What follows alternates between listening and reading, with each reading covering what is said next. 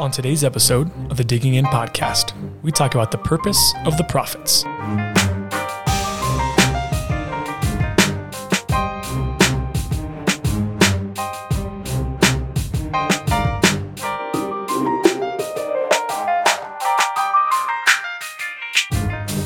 Hey, hey, hey, hey! This is not Fat Albert. No, this is Finn, and welcome back to another episode of the Digging In podcast Lessons from series. If you are listening to this episode for your first time, and it's because it's the first one on the list here on, on Spotify or whatever streaming service you're on, I ask that you actually stop listening right now. and that's because this is the closing episode of one of our weeks. So I ask that you actually go back six episodes and start over again and listen all the way through the week to get the full experience of digging in with us. Nice work on making it all the way here to the end of week six and enduring the ridiculousness of my intros this week. Congratulations. If you guys have no idea who Fat Albert is, it's probably just an age thing, and it's totally okay if it goes right over your head. Doesn't really matter all that much because guess what? We're not talking about Fat Albert today. No, not even a little bit, actually. This is actually probably the most airtime Fat Albert has gotten in like over 15 years. That's crazy. Shouts out to Fat Albert. Um, hey, anyway, uh, we're talking about the prophets today, obviously.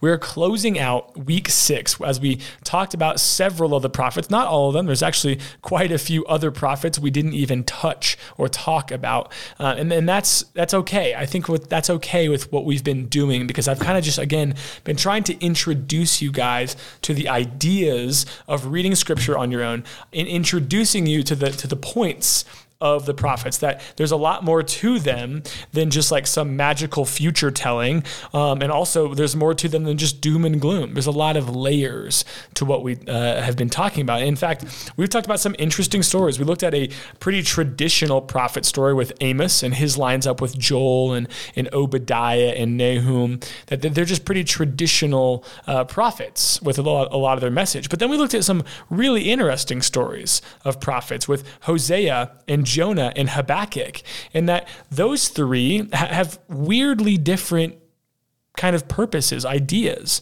And then we looked at two major prophets with Jeremiah and Isaiah. So I kind of gave you guys a taste of a lot of different types of prophets and there's still some more stuff out there. And and the goal of what we're doing today is we're I want to synthesize. I want to bring together a whole bunch of information from a lot of these uh, prophet stories and make sense of them and why it's actually super relevant here in 2021. Because the fact of the matter is this, guys, uh, these stories were not written to us, right? The Bible was not written to us. You were not the original intended audience of the Bible. No, there was a lot of other people, like the Jewish people of the day, especially with the Old Testament, that were the originally intended audience. Or with the stories of Matthew, Mark, Luke, and John, you were still not the original intended audience. No, each of those authors was inspired by God to write to a specific group of people who needed to hear that message. But the best part about the Bible is that although it wasn't written to you, it was written for you. Because as we find out in 2 Timothy 3:16, all scripture is breathed out by God and it's good for a whole bunch of purposes and that all those purposes boil down to this idea of the man or the person of God, person who's faithfully following God, to be able to be equipped for every possible work that God might have them to be ready to do. And so scripture is good for everything and it's it's above time. There, there is no time that scripture is held by. It's good forever for all things and for all people. And so although you were not the original intended audience of scripture, you are someone whose scripture is written for. So that's why we're learning lessons from a lot of these people through this series. And that's why we're learning lessons from the prophets, who at one level seem like we couldn't possibly get any more distant from the life of the prophets. And while we are absolutely correct about that, what we've learned this week is that there's a lot more to their stories. There's a lot more going on that really relates to us today. And I hope you see that. I hope you can agree with that because we're going to bring all of it together today to figure out why are the prophets so important. So, without further delay, why don't you grab your Bible, your pen, and your paper and let's dig in. Father God, thank you so much for bringing us together to end out week number six. This has been such an amazing ride, an interesting ride, very different from anything we've really talked about so far. And so, thank you for the fact that you are bringing us along for this ride, and that as you do that, you are encouraging us and, and teaching us, and, and we are learning from all these people who you really are. So, God, as we close out today, as we bring together the stories of so many of the disciples that we've been talking about and some from other ones that we haven't talked about, I pray that you would open up our eyes to see the goodness of your word, the ears to hear the goodness of your word, and the heart to love the goodness of your word and to truly know it throughout our entire body. God, we love you and we thank you so much for this amazing and connected and beautiful and above all time scripture that you've given to us. We love you, Lord, and we pray these things in your name. Amen. All right, guys. So at the beginning of this series, I talked about the the three points of the prophet. I told you that prophets at some level are, are they're sitting and they are kind of being the the defense attorney, so to speak, for God. They are calling out the sins against Israel and Judah and, and, uh, honestly all of the world. They're saying, hey, these bad things have happened. So here's what's going to happen now. But they're also the people who who provide warnings, right? I mean, Jonah, his whole message was it was a warning to Nineveh, right? He gave them the chance. He said, hey, 40 days until this is overthrown, meaning you guys have a chance to repent before the overthrow happens. And they do. Nineveh, the worst people in the world, Nineveh, actually repents. And so part of it is there's some warnings and then saying, hey, if you guys don't turn away from this, you're done. Some of it is actual, hey, this is happening no matter what, right? But then a lot of the story of the prophets is discussing the social issues of the day. And what I mean by that is, although I didn't hit on it with, with Isaiah and Jeremiah all that much, because the message there is a little bit deeper than just that, what I made sure to mention for you guys was constantly how jacked up the world surrounding each of these prophets were. Like the world that they lived in, each one of them was jacked up, full of absolutely horrific actions, right? There were widows and orphans who were being beaten, who were being oppressed in every possible way. There are rich people who are running entire areas and they are making it impossible for poor people to be able to do anything, to access anything. Right? There's there's so there's there's economic injustice. And then there's a massive governmental injustice in that the leadership is so corrupt. They're they're housing themselves in these in these temple rooms and they're throwing parties just for like the top 1% of people, right? They're oppressing everyone. And on top of that, there's violence all throughout the city. And in so many of these places, the word of God, the Torah, the law, isn't being followed, isn't being uh, uh, given out as you know something that has to be be done correctly. And there's absolutely no justice for anyone who breaks it. There's really no judicial system so to speak. And so the world around them seems to be totally chaotic lawless and full of inequality and injustice does that feel like 2021? I mean, I think so. I know that our, our world is really good at putting a, a blanket, especially America, is so good at putting a blanket on everything and making it feel soft and cushiony and, and so sweet and innocent. Now, there's just a few bad things that happen here and there. But let's look at 2019 to 2020, all the way up to 2021, and let's just look at, I mean, we can just sit here and count the countless issues that have been existing. We've got immense amount of police brutality, at least on at some level there's a lot of police brutality happening. But on the other side of that, we've seen a lot of increases in crime and violence, specifically crime against police. So, on one side, while we're seeing police brutality at some level increase, we're also seeing crimes against police officers also increasing. In the same year that we've seen so many black people of, of different ages, of different socioeconomic statuses doing different things, some of them wrong in their actions, but several of them innocent in their actions, the same year that we've seen these black people be killed by cops, we've also seen more people killing cops. So we live in this twisted world where that's a reality. We live in this world where the rich are as rich as they've, as they've ever been, the richest people ever right now, and also some of the poorest people ever, even in our own country. I mean, I just read an article the other day that said like 15% of Americans, maybe a little bit more than that actually, I'm thinking about it, are, are saying that of the meals in a day, there's only a, like of that percent, they're, they're saying that like 20% of Americans are saying that not their kids aren't getting all three meals in a day. And that's not because they're choosing not to eat breakfast or lunch or dinner. It's because they can't afford it. They can't come by it. So that's happening in our country. We saw a presidency that started in disaster and seemed to move to somewhat of a quietness, just got worse and worse and worse, and ended in utter destruction with riots at our capital. Our Capitol building. We were looking like a Central American or South American country back in the 80s. And, and we saw people rushing the Capitol building and tearing, trying to tear down the walls. I mean, we've seen so much terrible stuff. I mean, even COVID, right? A, a, a, virus that's moving through like a, a national, or sorry, an international pandemic, right? That is a world pandemic that is ravaging, just like on the sidelines, underneath everything else. We're living in this place where a virus is still controlling our day to day actions. We're seeing suicide rates skyrocket. We're seeing teenagers, teenagers are the leaders in suicide right now. Guys, we're looking at a broken world full of injustice, full of pain, full of anguish. If the prophets were to come back today, if Amos or Hosea or Jonah or um, Obadiah or Nahum or Joel, if, if these guys were to come back and stand in our presence, what would they say? What would their message be? I argue that the message would be the exact same. They wouldn't even change the words. Now, maybe they don't speak, you know, in, in, in Hebrew. They're not writing in Hebrew, right? But perhaps they are saying the exact same thing.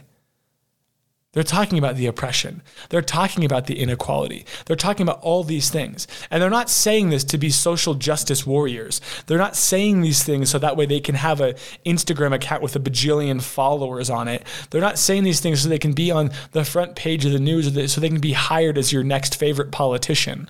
No. They're saying these things because they're calling them out and they're begging for theological reform.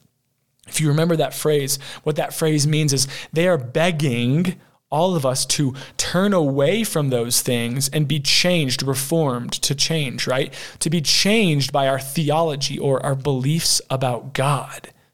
They're saying if we would believe differently about God, if we would change the way we believe who God is, then all of these other things, these social injustices of our world today, would be fixed.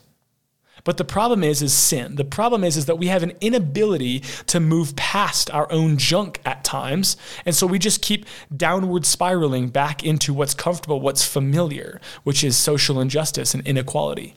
I mean, guys, look at Genesis 4.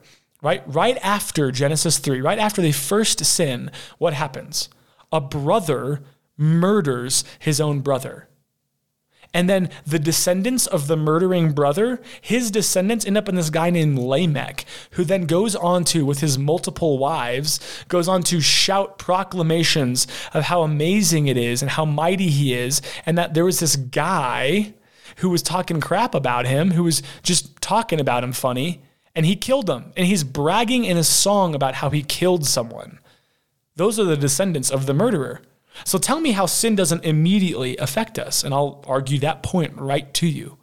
And ever since that moment, we have been affected by sin. Sin gets in us, and we have this, this blanket over us, like a, a hood, a shroud, if you will, of sin, that we are covered by it sometimes.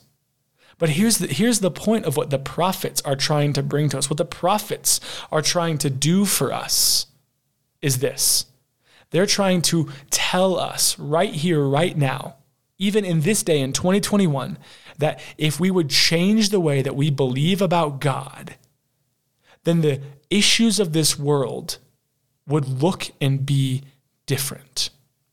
It's the same begging message. They said, Oh, Israel, turn and run, turn and run away from the world and run into the open arms of God.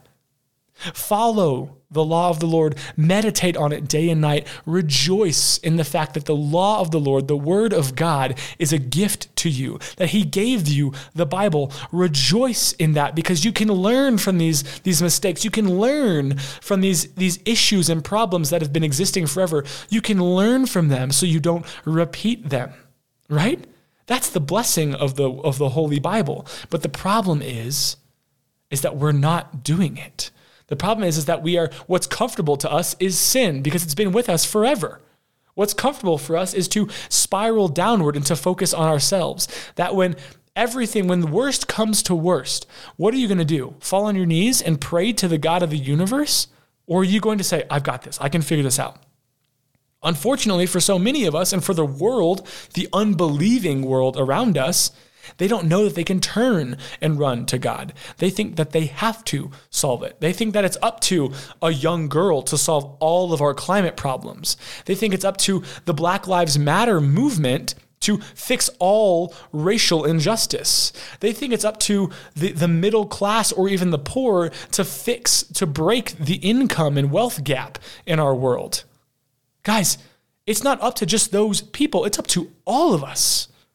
But the only way we can do it is not by mustering up some fake belief or some, some something inside of ourselves. We can't dig deep within ourselves and find the junk and then fix the world. No, plenty of people have tried. Believe me, plenty of people in the history have tried to do that. Because my painful realization is that one of my biggest heroes in life, one of my biggest heroes, is Martin Luther King Jr.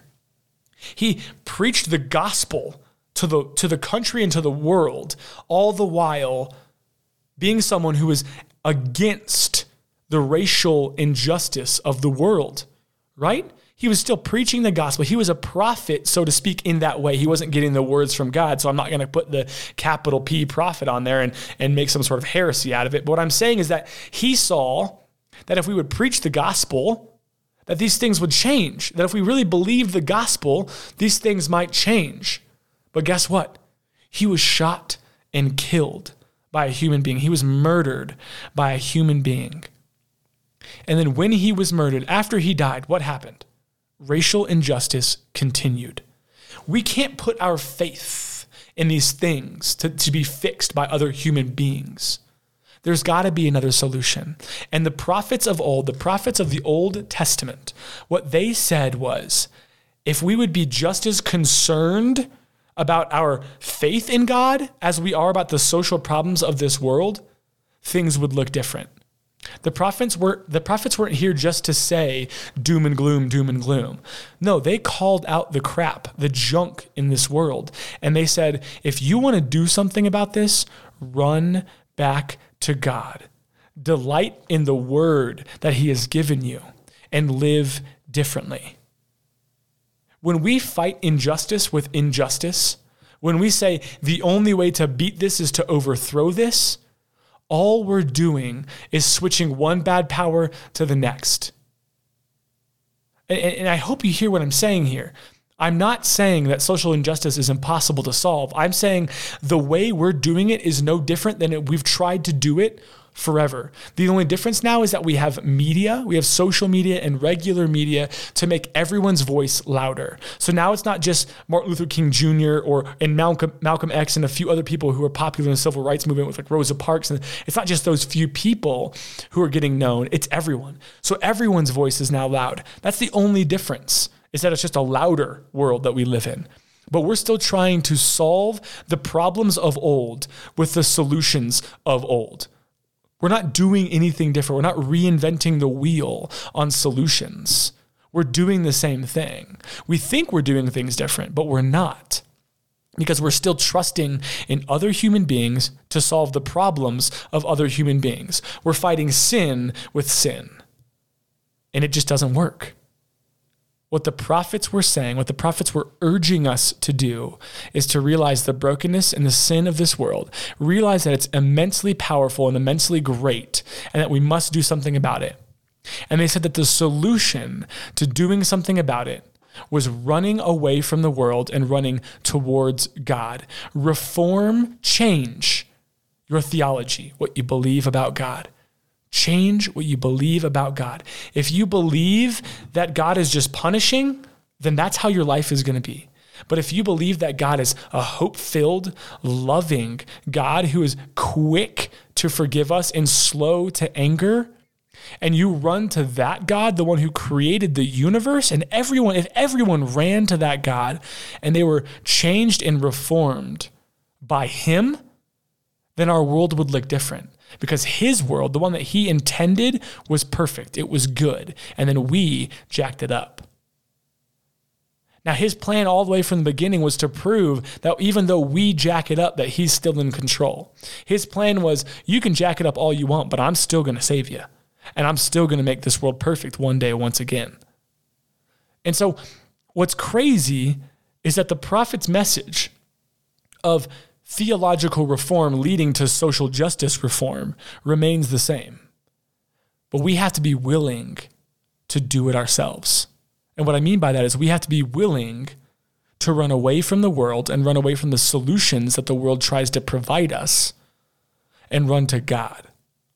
If you want real social justice, if you want real love of all people, real equality, if you want those things, then stop defining it yourself because your definition is different from mine and my definition is different from someone else's. We don't know what it is because we have no idea what it even looks like because we've never seen it. There's never been a time where the world has been equal and social justice filled and loving outside of Genesis 1 and 2. Those are the only moments. The only one who knows perfection is God. And so instead of instead of deciding and defining for yourself what it should and could look like, listen to the message and the lessons of the prophets and turn away from yourself and turn away from the world. Join hands with other believers and run to God. Let us change the world not by our own opinions and beliefs, but by the theological reforms of the Word of God. Let us love God first, know Him completely, so that way we can love others and make disciples of all nations. I know this is a hard message, but and I know it's countercultural for the most part. But that is the call. That's what the prophets were saying all the way back in, you know, 800 to through 500 BC. That's what they were saying and even the ones before that, even the prophets before that that prophet period who were with the other kings, all they were saying was that all we have to do is to run back to God and delight in the word of the Lord, delight in what he has given us in the holy scripture, the Bible. And if we delight in the words, then we'll see the genuine path forward. And that path forward is by God and God alone. Thank you for joining us for another episode of the Digging In Podcast Lessons from series. Join us next week as we close out the entire Old Testament with the final few characters.